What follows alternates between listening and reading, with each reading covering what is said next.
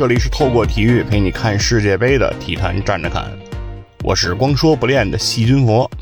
今天啊，咱们继续看在世界杯的场边。随着世界杯啊这个 A B C D E F 这些小组的第三轮小组赛结束啊，世界杯的十六强啊已经诞生了十二支啊。昨天的这个比赛啊和今天凌晨啊。这个比赛又是尤为的刺激啊！首先进行的这个 F 组的这个比赛当中啊，是这个比利时哎对阵克罗地亚，哎摩洛哥哎对这个加拿大。哎呀，说到这个摩洛哥队啊，我真是非常的欣慰啊！不愧是我这个前瞻过的球队。然后可能目前为止呢，摩洛哥呢也是我前瞻过的球队当中。唯一一个啊出现的球队啊，今天晚上看一看这个韩国人啊，是不是能给一点面子？哎，那真是空调冷风吹满地啊！摩洛哥人真争气啊！战胜了加拿大之后，哎，不仅出现，哎，而且是以这个小组头名的身份，哎，晋级了十六强啊，真是可歌可泣。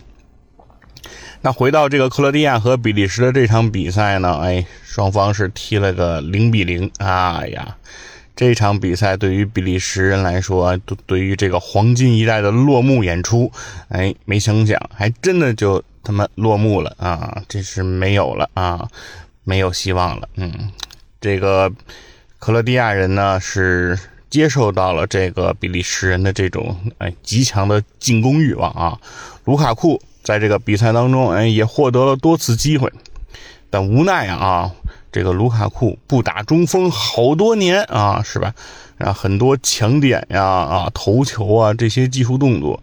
我觉得已经不太会了啊！说，在这个场场场上啊，我一直就看着这个卢卡库啊，抱着自己这个啊脖子后边四条棱的那个大脑袋啊，眼睛瞪老大啊。每次只要他完成了射门，哎，他永远就是这样一个表情啊，难以置信啊，unbelievable 啊！其实有啥难以置信的呢？啊，这不就是正常的一个发挥吗？啊，卢卡库哎踢的也是哎啊有这个。这个朋友啊啊，有咱们这个群友也有人表达说，哎，卢卡库果然是个威胁啊，他也就是个威胁啊，确实啊，光打雷也不下雨。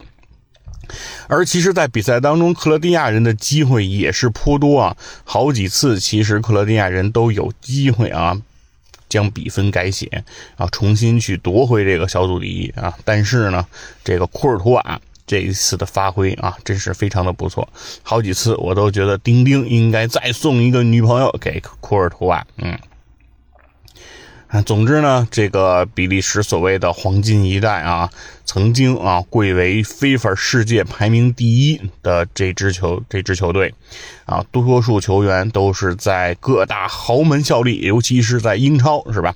当时有一个说法说，比利时国家队是这个。英超一队啊，英格兰代表队只能称之为呃英超二队，但是就这样的一支比利时呢，我们也就将他们送走了啊。无论是德布劳内、阿扎尔啊，这一届比赛呢，大小阿扎尔联袂登场，甚至小阿扎尔的作用甚至强于他的哥哥啊。大阿扎尔哎，也真是。现在受到伤病的这种影响，已经逐渐的不复往昔啊！大家呢也就逐渐要接受啊，比利时国家队逐渐在这个世界舞台可能要销声匿迹一段时间了。他们的后续能不能有继续的足球人才的涌现，我们拭目以待。那在 F 组这个比赛之后呢？今天的凌晨三点啊，E 组的这两场比赛，哎呀，那真是啊文啊叫什么文喜看山，那那个文思看山不喜平是吧？啊，跌宕起伏啊。啊，首先啊，在日本和这个西班牙这个比赛当中啊，很快啊，西班牙人就领先了哈。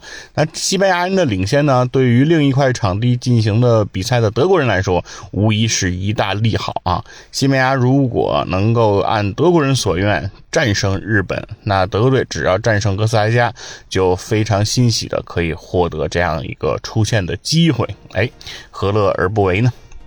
所以很快，德国人呢也取得了这个一比零的领先啊。双方如果按照这样的结果进行下去，其实就是西班牙和德国携手出现的一个局面。哎，一切呢看上去就是哎很美妙，但是可谁成想哈？谁成想这个陶恩律哈，这个是。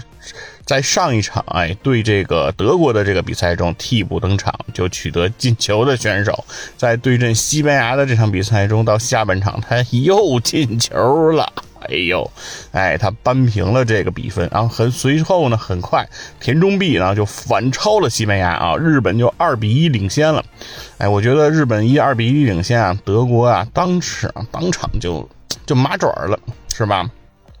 你说这事儿他他怎么说呢？他怎么你这西班牙他怎么踢的呢？他他他他怎么怎么就那他跟我一样呢？是是是不是？哎呀，这是。德国人是是理解不上来啊！德国人一理解不上来呢，自己又丢俩球啊，让这哥斯达黎加 也二比一领先了。好，哎，这下好了啊呀！你西班牙人不争气，我德国人也没有必要这么拼命了嘛，是不是？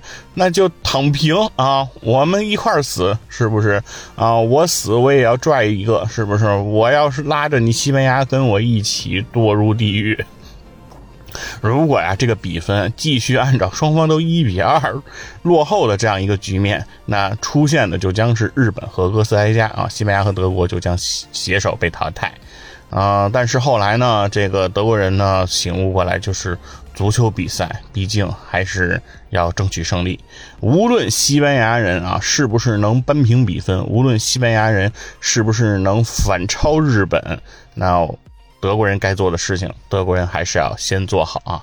所以在之后的比赛中啊，哈弗茨和呃菲尔克鲁格啊双双进球啊，将比分最后定格在了四比二。德国人呢可以说是完成了自己的这样的一个胜利啊，也算是啊挺着胸膛啊站着哈离开了世界杯。呃，当然，在对阵哥斯达加这场比赛中，德国人的机会其实还是非常多的啊，有多次打中门柱啊，多次的单刀。如果这些机会都能够非常幸运的把握住啊，如果那两个丢球啊，德国人不会在那个时间想西班牙人是怎么踢的啊，这么一个情况，那也许啊，也许德国人还有机会在净胜球方面领先西班牙。但是这一切呢，也已经成了过眼云烟啊，往事不要再提啊，人生。几多风雨？二零一四年的世界杯冠军在二零一八年小组赛遭到淘汰，二零二二年这一刻又重新复刻，德国人也算是创造了一个奇迹。呃，西班牙人呢，在这场比赛中输给了这个日本人啊，这个。情况呢？虽然啊，很多球迷认为西班牙人啊深谋远虑，哎，他想的是什么呢？是他不要这个小组第一啊，为了避开克罗地亚，甚至为了避开巴西。啊呀，西班牙人真是这个心思缜密啊，想到了这许多。但是我想，如果你经历了昨天晚上整个跌宕起伏的这一刻，比分的每一次变化都牵扯到这个排名的这种牵动，我认为。如果你是西班牙的教练，你是西班牙场上的队员，我觉得你可能你的心思也不会这么的平静，是吧？你就赌德国人一定赢，你就赌德国人一比二落后的时候，还是去顽强的扳平这个比分。你要是心态这么好，那。我也是服，是吧？那也真是，太太服了，是吧？心服口服，外带佩服，对吧？心里太强大了，是不是？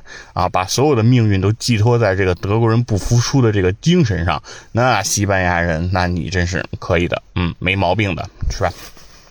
那说回来，这个日本队哈，在咱们之前体坛战士侃的节目中，其实给大家介绍过这一部日本的动漫，叫这个《蓝色监狱》啊，讲的是这个日本的这个足球队啊，年轻的前锋们聚集在一起，呃，有一个前锋集中营的感觉啊，从三百个前锋当中，最终要筛选出那一个最强的强力前锋啊，把他输送进国家队，为日本队去捧得这个大力神杯。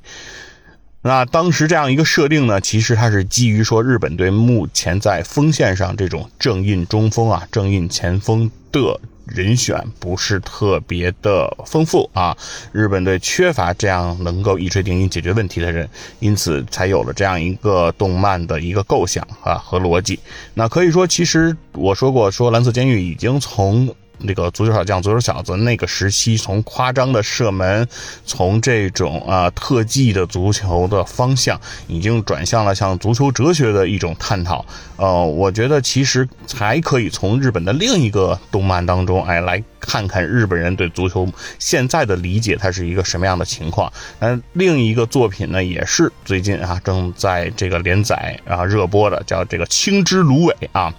啊《青之芦苇》这样的一个作品，其实和《蓝色监狱》呢是有所不同啊，它并不是一个大逃杀的这样一个情节，它更多的其实是在描述一个小镇的少年啊，被选进了这样一个呃豪门俱乐部的青训梯队之后，他由这种小镇啊比较踢野球风格的这样的足球少年，如何能够逐渐成为一个合格的、优秀的，能够帮助日本啊去捧。得世界杯这样的一个优秀的职业球员的发展之路啊，也就是他在里面更多的在探讨，就是这种从野球场上出现的这些天才，那他的足球的。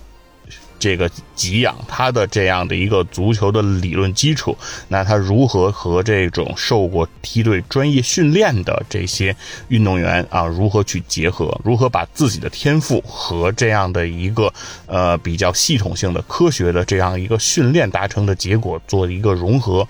我认为，无论是青之芦苇啊，还是蓝色监狱，都能看到，就是日本人啊对于足球现在的理解，对于足球为。的发展的这个方向，其实已经上升到了一个真的是比较高的一个高度。他们真的其实是从很多啊，无论是青训的培养的角度，还是从。足球哲学的角度，足球是关于个人还是集体的游戏？那足球场上，那这个最小的协作单元啊，对吧？在青之芦苇中，他们其实提到说，足球场上最小的协作单元至少也是三人的一个协作，是一个三角的关系。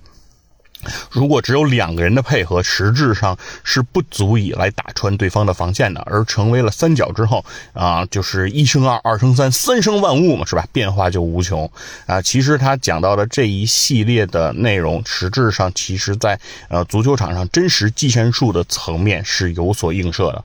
我认为，不论是这两个作品的哪一个，其实都能看得出来，呃，日本的足球的理解，或者说日本足球的文化，它的基础。的底蕴实质上已经非常深厚了，所以说，我认为日本队能够战胜德国和西班牙，我觉得并不是一个偶然性的事件，这是日本足球啊在。多年的这种呃科学的道路上发展，最终啊探索之后达到的这样的一个成果，呃，我认为这是，而且这里面还着重讲到了这种体教的结合，对吧？作为豪门青训的这样的主人公，实质上他们也都要在学校里去进行学习，这些具体情节的这种刻画，我认为其实都非常好的写照了这个日本足球的这个发展，而相对比我们呢，哈，对吧？我们的足球。现在其实你还谈不到所谓科学发展啊，我们足球先得要解决违法乱纪的问题，是不是？是不是？我们足球国家队的主主教练挣的已经跟梅西一边多了，嗯，是吧？就是如果你这个水平，你可以挣到这么多钱，似乎没有必要啊。去踢特别好的足球啊！你只要就是搞好违法乱纪就好。所以说，我们觉得中国足球和日本足球之间现在谈啊，我们何时超越，我们如何赶上？我觉得为时尚早啊！我觉得我们在我们的道路上什么时候能够开始真正的来发展足球？我觉得其实我们现在都没有开始对于足球进行发展啊！现在我们的足球就是一片。荒漠啊，甚至于很多事情，其实你到今天来暴露的话，可以说明足球在有些时候，我都觉得它可能是一片法外之地啊。这个事情是怎么一步一步酿造到今天的？这想起来就是令人这个脊背发凉啊，是这么一种感觉。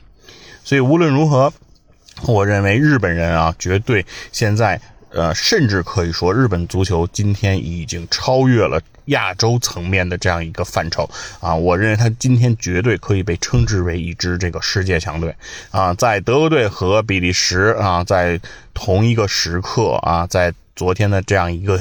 夜晚啊，深冬的这样一个夜晚当中啊，我相信很多比利时球迷和德国球迷是非常非常遗憾和难过的啊。而在这个时候，日本人却哎昂首挺进了这样的一个呃十六强当中。那在下一场比赛，日本队就将会迎战克罗地亚队，是吧？那曾经掀翻了日耳曼战车啊，这个能够战胜伊比利亚斗牛士的这个日本人啊，当他们。面对克罗地亚的时候，我相信他们的信心也是非常充足的，对不对？你前南斯拉夫人，你。对吧？你差哪儿了，是吧？你跟人家这个呃德国和西班牙你怎么比？是不是？虽然你是所谓的这个世界杯的这个四强，是不是？那德国还是两千一四年的世界杯冠军呢，对不对？西班牙还是两千一二年世两千一呃两千一零年世界杯冠军，两千一二年欧洲杯冠军呢，是不是？这不是都被我拿下了吗？是不是？啊，只要你的心有多大，舞台。就有多大啊？那关于这些比赛呢？我们今天就聊这些啊。关于日本足球的动漫来折射日本足球文化底蕴的这样的一个成功，我认为其实也是我们可以思考啊。但是我觉得完全谈不上学习啊，因为我们不需要学习这个啊。我们先学习刑法啊。中国足球想要青训，我觉得人手一本《中华人民共和国刑法》啊，先把。普法教育在足球界开展起来。嗯，好，节目今天就到这里，感谢你的收听，拜拜。